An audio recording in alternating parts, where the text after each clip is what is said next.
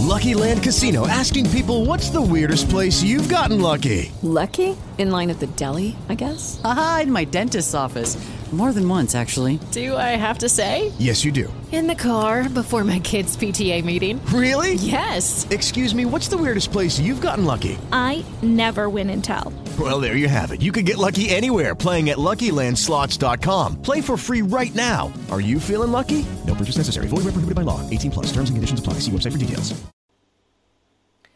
Greetings, everybody. I'm Marcy Newman, the Heart Shift Coach, your host today, and I have with me a wonderful guest, um, Kate Houston. Now, Kate, um, I became acquainted with Kate actually when she reached out to me to participate in her upcoming um, telesummit. Fab and Fearless in Love. And I have to say, Kate, I'm so excited to have that launch. It's going to be so much fun for everybody. But I want to welcome you officially and um, to thank you for being here today because there's actually so much more even than your telesummit that we have to talk about. And I want you to know how um, inspired I have been by reading all about the, the different aspects of what you're involved in. So, anyway, welcome, Oh. Kate. Thank you so much. It's my pleasure to be here and to share and support women in their journeys for love. So, how did you get started in all of this? Well, I believe most of us have a experience or two in our past that drives us to seek answers and find uh, healthier ways to be in relationships. And for me, it was the same. Um, I had had a pretty tumultuous relationship in my past where um, uh, I drew to me somebody who seemed on the outside to put together, but when we actually got into knowing each other after being married, that there was a lot of pain and hurt that he had unresolved that had nothing to do with me, and that there were some really difficulties that that created in the relationship, of course, because then patterns and old fears come up. And I didn't have tools to understand. I didn't have methods to navigate. And of course, I had my own things that came up when things came up with my partner. So it became this escalating uh, struggle rather than a way of finding peace and calm and support for each other. So I knew after that relationship ended that there had to be a better way. And while he had things he could work on for himself, I knew the only thing that I could truly do is change me and identify what was going on with me. So uh, my previous career before being a, a dating and love coach for women was as a librarian for decades. So I used my librarian spidey senses to dive deep into research like only a librarian could to really understand modalities and methods and psychologies, not just like the sort of psychologies and ideas and concepts that, that people may know of, but also memoir and understanding the stories because part of my history too is I love storytelling. And I really believe that part of us in our human nature is, you know, fundamental to, to make meaning of our lives through story. And we sometimes make painful meaning of our lives through the way in which we see our stories, and that we actually have the power within us to change those stories and how they affect us and imprint us in the present moving forward. So I was really committed to kind of blending some of the experiences and knowledge I had to better understand me. And then when I figured it out and I got to this place of instead of being in a head spin and stressed and anxious and wondering and always in question, being in a place of empowerment and groundedness and security, first within myself, then I knew I could handle whatever life brought to me. And especially in relationship with intimacy and a partner where everything feels heavier on the line, right? Your risk taking feels deeper. And so if I can do and handle and navigate feeling grounded and being able to speak my truth authentically in intimate relationships, then actually my whole life is better because no conversation is difficult once you can master the struggling, you know, embarrassing, scary conversations with a partner. So, Kate, why do you think it is that so often it's those most important conversations that we need to have that we um, do almost anything to steer clear of? I know we steer clear of them sometimes by actually taking sabotaging behavior because we're too scared to speak our truth because an, an, act, an event. You know, sometimes I think, you know, when somebody cheats on somebody, it's because they have a truth they're scared to talk about, and then they incite a decision to be made, you know, or, whatever the behavior is that's offensive or, or causes the line to be drawn. So I think what it is is we're scared. We're scared we don't want to hurt somebody. So we sit on this line of I can't, I don't know how to be authentic, but also not hurt someone. And the truth is, is that we cannot control how somebody responds. We can sort of, you know, be as tactful and kind as we can be in the way we can share something in a receptive way to try and help them understand. But ultimately, we need to be authentic with ourselves first, get real with our conversations with ourselves, understand what our underlying drivers are, what unconscious beliefs, old stories, limiting beliefs, or, or values may be driving our lives, and are the things that you know we created when we were younger, or maybe as children, as coping mechanisms to make sense of something nonsensical, whether growing up or a first relationship. We bring those into the next decades, and we forget that we have a wise woman over here now, a wise self as an adult, that can reflect back and actually make a more comprehensive, better sense of that story. We just we just sometimes don't have the time or tools or the or the pathway to find that. So I think it sometimes is easier for us to try to be nice, to be people pleasers, and maybe culturally too, women are supposed to be uh, kind. We're supposed to be polite, or else you know we get labeled. It's either black or white. We're either really nice or we're really bitchy, or whatever is the thing, and we worry about that.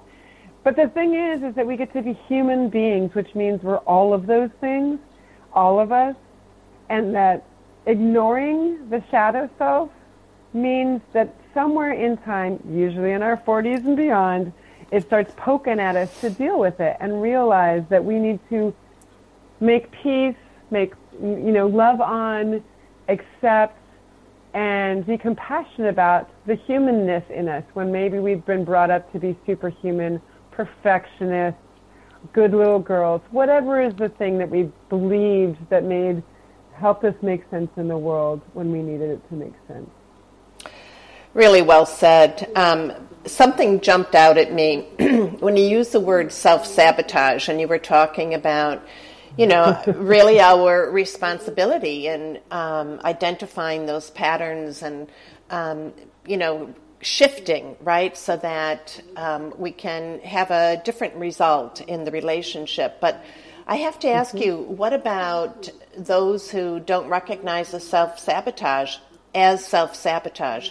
Um, I know for myself and my own clients that you know this is a real issue because a lot of times um, either the patterning or the conditioning is so severe that it just it feels normal and it feels like um, like we're being protected so that other voice that we may be um, listening to where we identify it as being um, something that's going to keep us safe is actually taking us into a downward spiral so how do mm-hmm. you help people to um, bring and develop that awareness that self sabotage is has been activated, and how can yeah. and how can um, how can people steer clear of that? Yeah, and sometimes you know that it can be complicated because if if the self sabotage is, say, you're getting attentions that are filling a void or filling your bucket in a way that your partner isn't, that you're desiring and you're frustrated by, and nothing, maybe months or years of not having any solution or conversation or or intimacy about that kind of thing happening, it can be really easy to fall into that intoxication, right? It really mm-hmm. is sort of this uh, chemistry intoxication.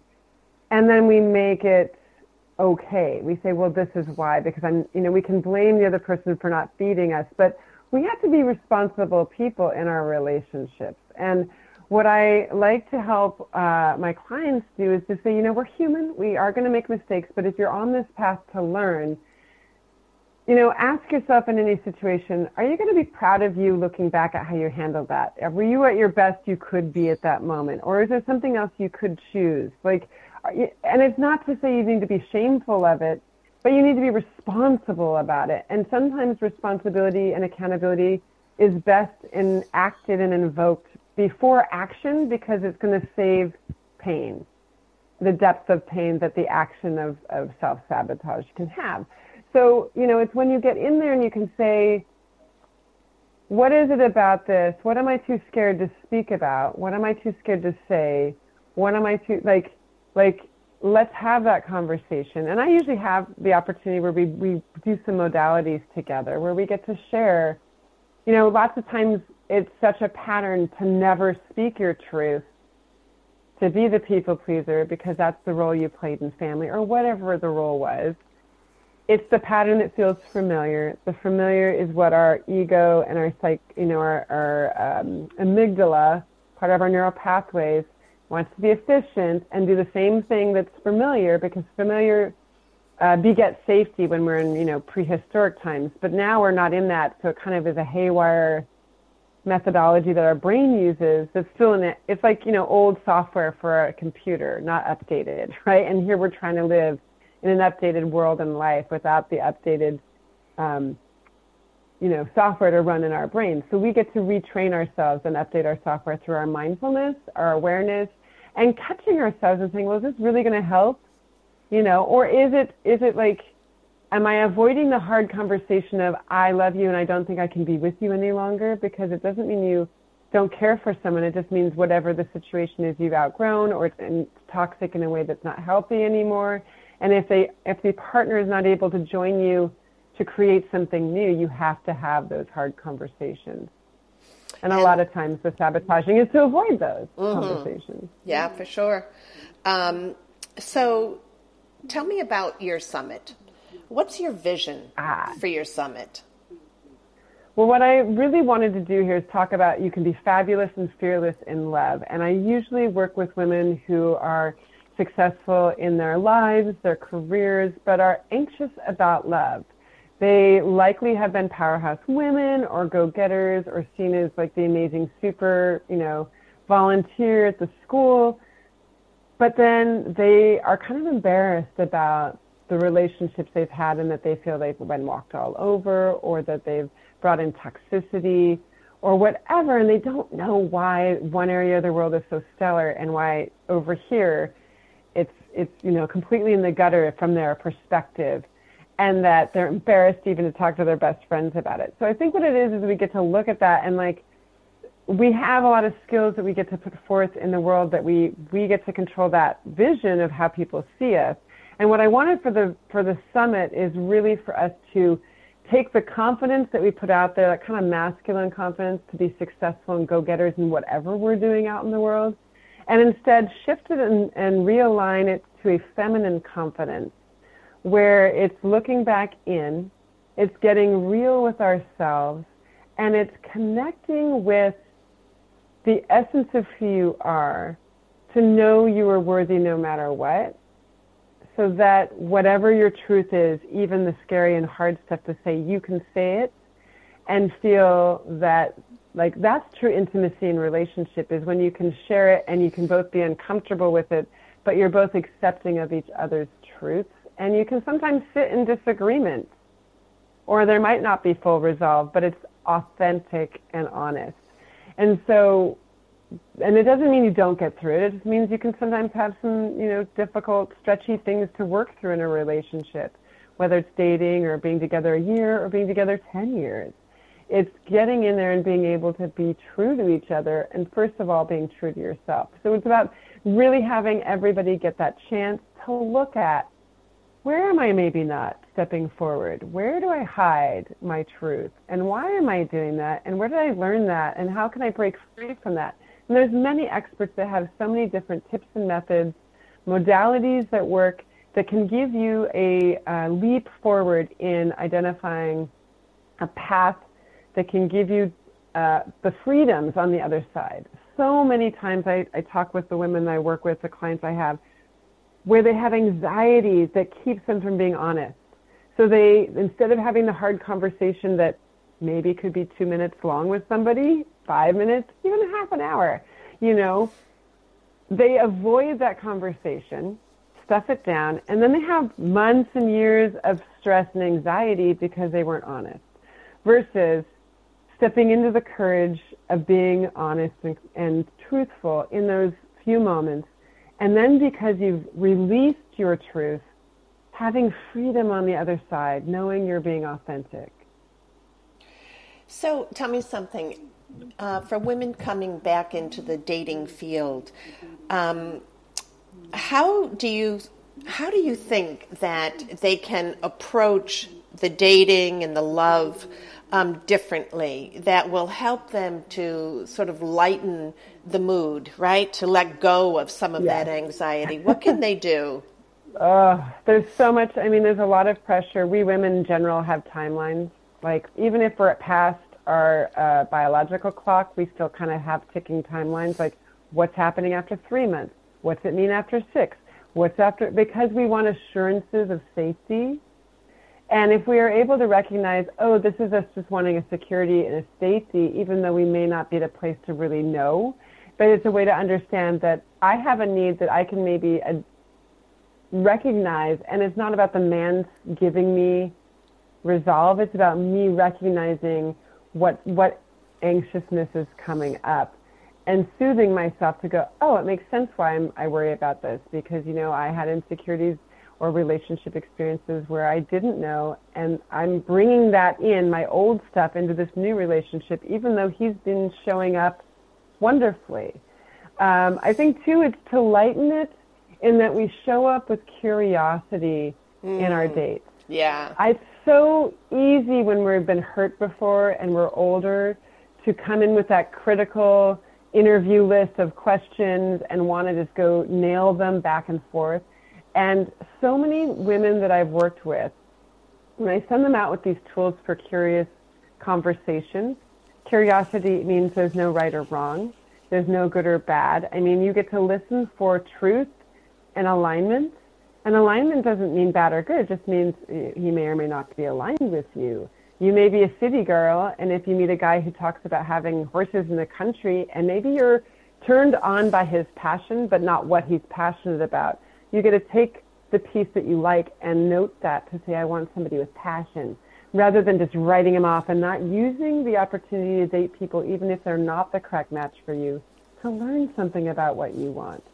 So when you get to this curiosity, it's about letting them tell you stories. Men love to tell stories, asking curious questions to lead them into their stories of their lives. And they will get pretty vulnerable and share details that you might be surprised about on the first and second date. And I like to take the pressure off too in that be more interested than interesting on your first two dates. Let them talk. Because why waste your time if you're hearing red flags and you're hearing people not learn or take accountability for past things? Maybe they blame somebody and they're still in pain. You want to sort of have that be revealed so that you're not wasting, you know, six months of your life dating somebody that didn't reveal this to you, right, until later. So you get to listen with openness, listen for how they, even if they had struggles before, are they accountable? Are they responsible? Are they resilient? And have they learned? And are they in a growing mentality, just like you want to, to be for somebody in a relationship, right? So rather than being critical, and it's so easy to be critical instead and like listen, like, oh, ooh, I don't like that. Well, listen for the things you do like. Note, you know, gently the things that may be. Oh, I don't know if that's a if that's a deal breaker or a red flag for me, but I'm going to learn more about this date. And then we get to really be present rather than letting all our old stories run the experience of the date. And the best way to be present, besides the curiousness of our our presence and the date, is to be present to our five senses on the date. That's a way to ground out and return to the present. And a lot of times we spin about the past, freak out about the future. Anybody with a lot of anxieties, dating, getting present with like, oh, what smells and what what's the the what's the candlelight or the lighting light or getting what's the smell of the food and being present. It brings you back to now and lets us go of expectations because then we're already creating a story for the future that hasn't happened yet, right? Really good insight. Really good insight. Um, tell me something. you know, because we all have these pasts, right? And especially Yeah. um, after marriage, going out in the dating field can be scary. And, you know, there are these patterns, right, that we may start to identify. And giving yourself that opportunity to test things out, right? Test yourself and, and test who you are in different situations is great. But how can you be a little bit more streamlined so that um, you can avoid attracting the men who we call are like wounded birds and instead attract like a healed warrior, that person who is going to be there by your side. And um, you can actually create this sustainable relationship with. So, how do we streamline Right. that a bit? I think one of the ways to streamline is that uh, I, I want to say like minimal effort on your part. Know that a man who's interested in you and wants to pursue you will. We don't have to convince a man. Goes back to the sort of being interested versus interesting. You don't have to keep telling everything about you to convince a man you like he should like you. It should really be about you being present to learn if he's the right fit for you. So you're making the choice about him rather than giving him the power, right? And so the same thing is true for paying attention to the stories they tell.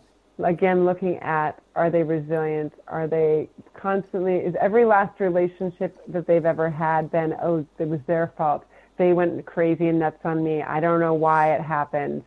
Um, for me, I had that. The last relationship I had my marriage, you know, he had those stories and I never heard him be accountable. And I didn't know to listen for that. Mm-hmm. And had I known that, I would know that he was fulfilling a, a role that started long ago when he was a kid that was part of that, that woundedness that hadn't been healed in his childhood that was playing out in all his past relationships. And I was doomed with him in some ways, no matter what I tried. Sure, of course. because the pattern was there.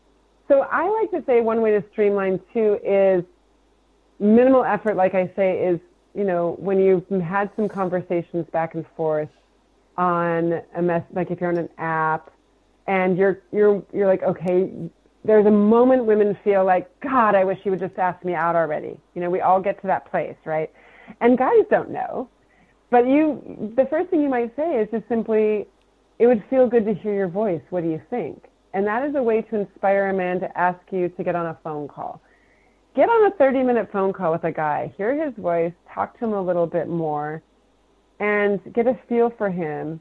And make it short so you don't spend the whole time. Because if you tell too much of your story and spend three hours on the phone, the intrigue is gone. The man has all the information he needs to know if he wants to meet you or not, and may often decide not to meet you. I don't think I've ever had a client who said, Well, I ended up having a three hour conversation and then we met and fell in love. No, he's like decided already. Eh, not so much. So make it a 30 minute conversation. Have the conversation so you get a feel for who he is with, with voice, right? And then see, you know, then he can, then hopefully at that point he'll either be interested in saying, hey, let's meet. And if you're interested, you say yes and you kind of work that out. There's a way to move it forward efficiently without leading. It's you guiding, kind of dropping the virtual handkerchief. You're giving them the sign that it's okay to, that they'll be successful if they, you know, move forward in, in being interested in you. And men that are older are more skittish. They've been brokenhearted like we have. They're not so um, just going to go and, and they're not, they don't have, uh, when you're younger, I think guys are younger. They they are they know to just keep trying, and it's a numbers game for them. Like that's fine if I'm if I'm rejected, but they're a little more open-hearted when they're older and don't want that rejection. So we need to let them know there's a success possibility with us. Mm-hmm. And then if they're really interested, they'll follow through. But if you say, you know, I'd love to hear your voice. What do you think? And he never asks to get on the phone with you. You learned something he's maybe not in the right place, maybe he's not interested enough in you, and you don't have to spend any more time on that person, and you can move on to whoever else is messaging you. And it really is an alignment of time and values and you know situational. So all those things need to align, and we don't have to make it about am I something wrong with me. It's just an alignment or not alignment, right? And when we take the pressure off of the meaning, it gets to be more just more light, more fun, and and you get to laugh about the you know idiosyncrasies of life. Some guys are just getting their feet wet. Maybe they've been out of a marriage, a 20 year marriage, and then they're two months out. They're not ready for something serious. They don't know what they want, but you know, you can have a conversation with them and then learn. And if they, you know, see where they're at, and if they're kind of just playing the field and talking and figuring that out, that's sweet. If they're vulnerable and open with you, what a wonderful thing that you provided them an opportunity to be open, and that's what you want to present in the future with somebody who you do want to build a relationship with. So you're like, oh, I like my way of being there. It invited him in. He felt safe with me to do that. That felt good. I feel safe sharing with him. Okay, it's not the right alignment. We're not at right timing.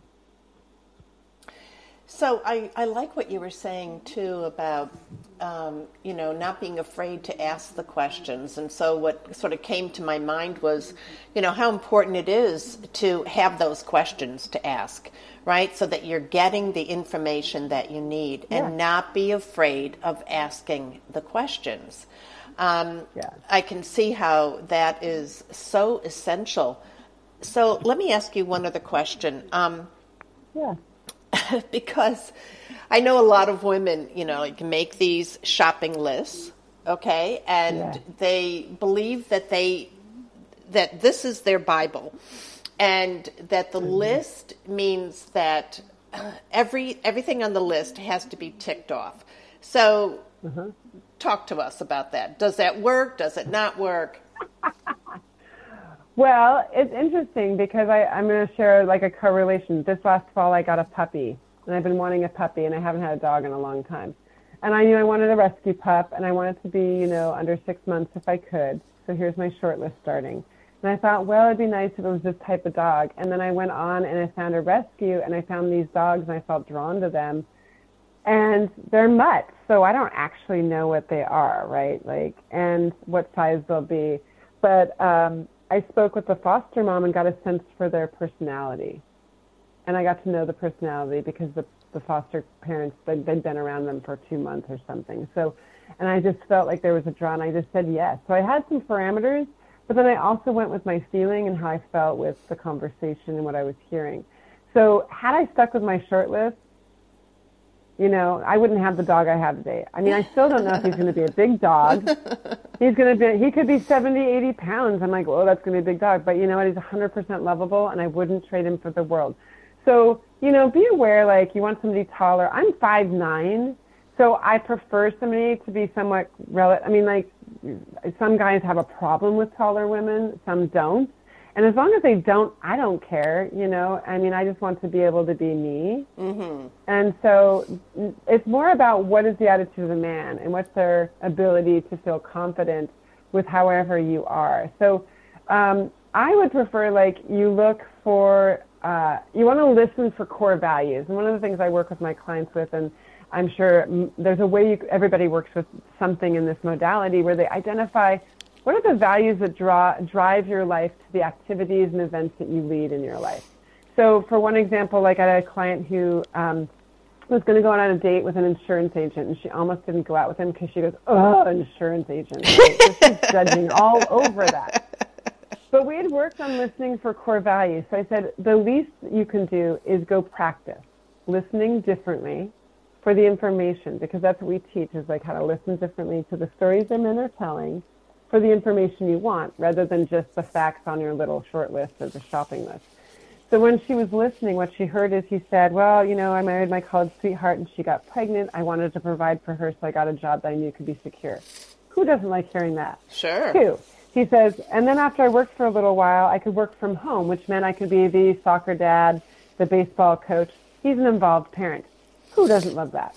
Then, on top of it all, she's hearing all this. She hears him say, Oh yeah, and then when my kids were finally in like elementary school age and more independent, I got to turn to my wife and say, you know, you don't have to be stay at home or, or you know, working part time. Where can I support you in the career you want? Wow. Whoa. awesome, right? Bingo. So, could have missed an amazing opportunity for, you know, and he even joked about it. He's like, yeah, I didn't think I'd be an insurance agent. Like he himself joked about it. But if we don't judge and we go in with curiosity and we listen for the values, and hear how the exam. I mean, there's so many different ways that somebody could live out a value that we all have, right? So we get to listen to that and for that to see what the match is, so we don't miss amazing men. You know, when we're listening for a specific tangible, like something super concrete on a shopping list, we may keep bringing those unavailable men to us because that one or two things is a part of that quality in an unavailable man. Rather Sure. than really listening to and going past and not rejecting somebody just because we have a preconceived notion or they're you know just my height or you know and maybe the question is if if you're like for me i had a you know and i do this with my clients too i'm still learning and if i'm like wow why am, why would i be bothered by dating somebody shorter? I don't like to feel big. Oh i used to have a problem with weight. Oh see there it's about me. It's totally not about the guy. And Yeah. then i get to get intimate with me and say wow a, a man can be strong and be you know hold me in his arms strongly and doesn't have to be my height. You know what i mean? So and there could be great men out there that are your height or a little bit shorter or whatever. So remember that we get to look outside of those definitions because those may limit us on finding a really great partner in life with and wouldn't it be just, just too bad to miss them because of this one little thing then in the end may not matter. And I mean, we're all going to shrink eventually as we get older, right? Sure, of course. what does it matter? Yeah. You know? Really great Yeah. advice, Kate. Really great advice.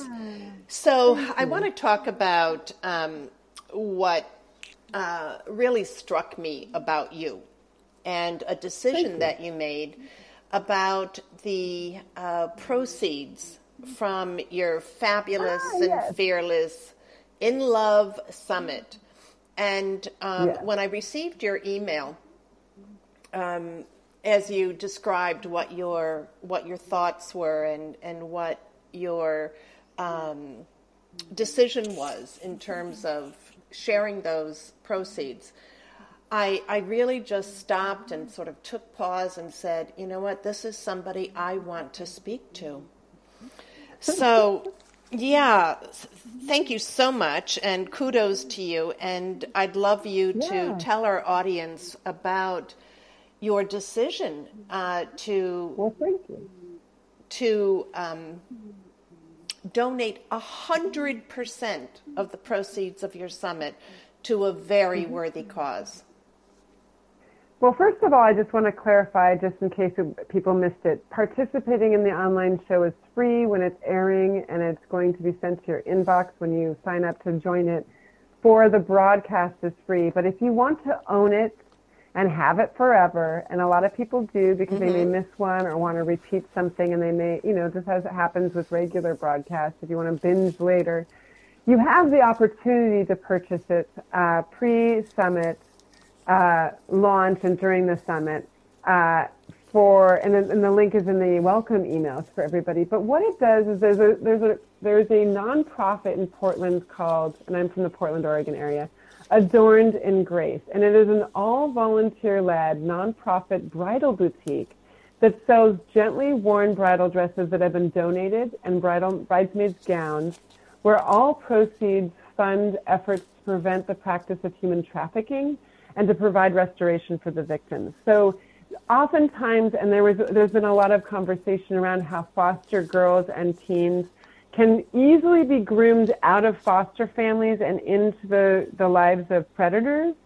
because they tell them the story of everything they want to hear. They'll take care of them, and then they're completely dependent on these people and feel like they're stuck and don't have any other choice but to do what they are told to do, which is be a part of the sex trafficking world. And and so what this does is it provides um, support, and there's a whole uh, design studio that uses materials that aren't that are donated but aren't able to be used in the bridal boutique and resold, where they're teaching young girls uh, creative trades with sewing and making accessories and teaching them entrepreneurship so that they have both the mentors there that are adults that are carrying adults in their lives that are showing up just for them and not for any other reason. Because a lot of women, young girls in, in foster care, what happens is they believe the story that the only reason why someone cares for them, aka their caseworker, is because they're paid, because it's, they have no worthiness. They've had a lot of difficulty. Like it makes sense. But here we get to change that story by I'm donating my time because you're worthy as a human being. And that changes their own story, their esteem, keeps them uh, from being lured away into these trafficking situations. And what it is is it's just this amazing opportunity to help at-risk youth level up, build their esteem, give them methods, tools, and, and skills that allow them to feel confident in who they are, which is really going back to the whole theme of our summit anyway. And that I get to show up and actually donate some of my time teaching tools and methods I do for women over 40 to young girls between the 12 and 18. Why wouldn't it be wonderful to know it so they never have to go through those roller coaster relationships, right? And the reason why I got involved in the Door Grace is because in 20, 2010, when I got divorced, I had my wedding dress. I have two boys. They're never going to want those. And I found this institution, this nonprofit, and donated my wedding dress. Mm. So I have a personal connection, and then now I get to have an even more meaningful connection to the program and the and have all the proceeds from the sale go to supporting these young girls uh, with the design studio, with the um, the bridal uh, center and boutique, and really just helping these young girls have the esteem and confidence they they deserve to have so they can go out into the world and be the amazing shining light rather than feel shame and guilt and be dimmed because of you know the circumstances that their world was created when they started out in life. You know what I think is so unusual about this um, organization also is that um, they have uh, so they have the boutiques, but they also mm-hmm. have the opportunity for these girls to develop real skills, right? So they yeah. can redesign using the gowns. And, you mm-hmm. know, I, I don't know, there's, I remember, you know, being a, a teenager myself and just fashion was everything, right? And I, mm-hmm. I was thinking oh, yeah. as I read that, you know, what an incredible opportunity for them to be able to use their creativity and to be, you know, using these these gowns that they can see as beautiful already and just know that they can take them from there and utilize mm-hmm. you know the fabrics and the the mm-hmm. laces and the beading and they can create something new and from my experience in, in coaching there is nothing more powerful than a person recognizing themselves as a creative being. And oh, yeah. it just creates this connection to life and to the world that is second to none. And I that's what really sort of, you know, stuck out at me as I was reading yeah. about the organization and the wonderful work that they do. Um, you talked about how some of the uh, issue is that these girls are so vulnerable, right? And they are actually groomed mm-hmm. by predators mm-hmm. because of their vulnerability. So this program really helps them to anchor in. And again, I have to say the creative aspect of it, from my mm. perspective, is really essential here. And they get to be curious and the creativity is really where they have mentors who support them to have the courage to make mistakes and learn and grow and there's no right and wrong and that it's about play and and being present in the moment you know all of it whenever you know somebody does anything creative you're so very present. That's right. The time stops right? And if their whole life has been about freaking out about the future or you know panicking about the past, they haven't been able to live in the present to really just be. Mm-hmm. And so creativity allows them to be who they are and accepted for who they are and to be nurtured and supported and you know given guidance and that they get to accept that they can make mistakes and that they're human for that. Like, you know, I know we have lots of perfectionists and people super people, right? Yeah. That are listening where I'm a recovering perfectionist because I thought I had to be a good little girl Me and too. I ignored my humanity. Yeah. So when we get to let them see this and it's like you get to play. And there's no right or wrong. And who knows what uh, maybe the thing you thought you were going toward you created something different that ended up being better because you just followed your intuition in the moment. And it's beautiful. And that the mentoring really is just being there and talking to them and having conversation. And it's a casual way to let them know that I care about you just because you're you and you don't have to do anything for me and I don't need any money for it and you my time is valuable to spend with you because you deserve it. Mm. I love that. And I just, I don't know, I, I'm just seeing so many metaphors, you. you. know, for life with this program. Uh, one being, Mm-hmm. you know, nothing's written in stone. You can take a beautiful gown and make something else that's beautiful from it. You can take an ugly Mm-hmm. gown and make something beautiful. You can, everything is meant to shift and to change and, and as I said, nothing's written in stone. So whatever their history is, it can, you know, there's a new story just waiting to be told, waiting to be created. And, it's just And isn't beautiful. that what we do with our Kate. clients too? And what we want to do with this summit is that we really want to help everybody recreate the story from their past so that the pains can be let go of and you can see the resilience that you wouldn't be who you are without having that story. That's right. You're going to see the, the, the beauty that came out of it because there's never, you know, there's, there's a lot of beauty in the resilience you've created and the, in the um, everybody can have their piece where they can go, wow, I wouldn't be me today. Some of these great qualities in me had I not had that struggle. Not to say that you know we wouldn't want to have changed it had we had the choice, but we get to choose how we perceive a story gets to affect our lives, and that's where we go back to why storytelling. You know, why I was always such a, a stories make meaning in our lives, but how we perceive the story is how we make meaning for our own life in this present and moving forward. And that's what we get to do with these girls is help them change the meaning of the story from their past so it doesn't affect the next, you know, 70 years of their lives. Hmm. Thank you so much, Kate. This has been such a wonderful conversation that we've had. And again, I'm so excited for the Fabulous and Fearless and Love Summit to, um, you know, just be uh, available to everybody and anybody who wants to change their story about love. It's so rich, it's so full. And of course, as I said before, you know, what what your intention is is an incredible vision and i just want to thank you so much is there anything that um, any parting words that you'd like to share with our audience I just want to say that big love awaits you, that your past does not define your present and future, and nor do your circumstances. You have the power within you to create the deeply loving and connected partnership you've always dreamed of. And it starts first with a courageous conversation, first with yourself, so that you can have those real conversations, know your shadow self, and accept your humanness and love on yourself so that when you go into partnership, it makes it easy for someone to love you how you love you. Hmm. i love that.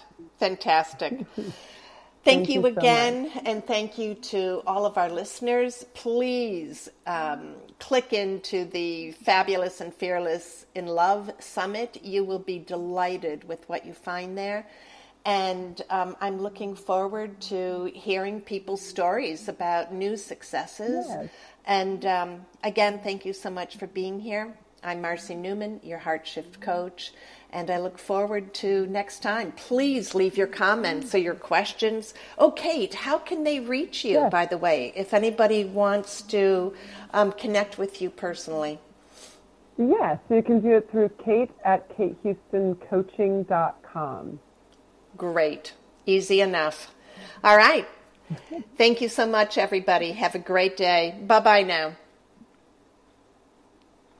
It is Ryan here, and I have a question for you. What do you do when you win?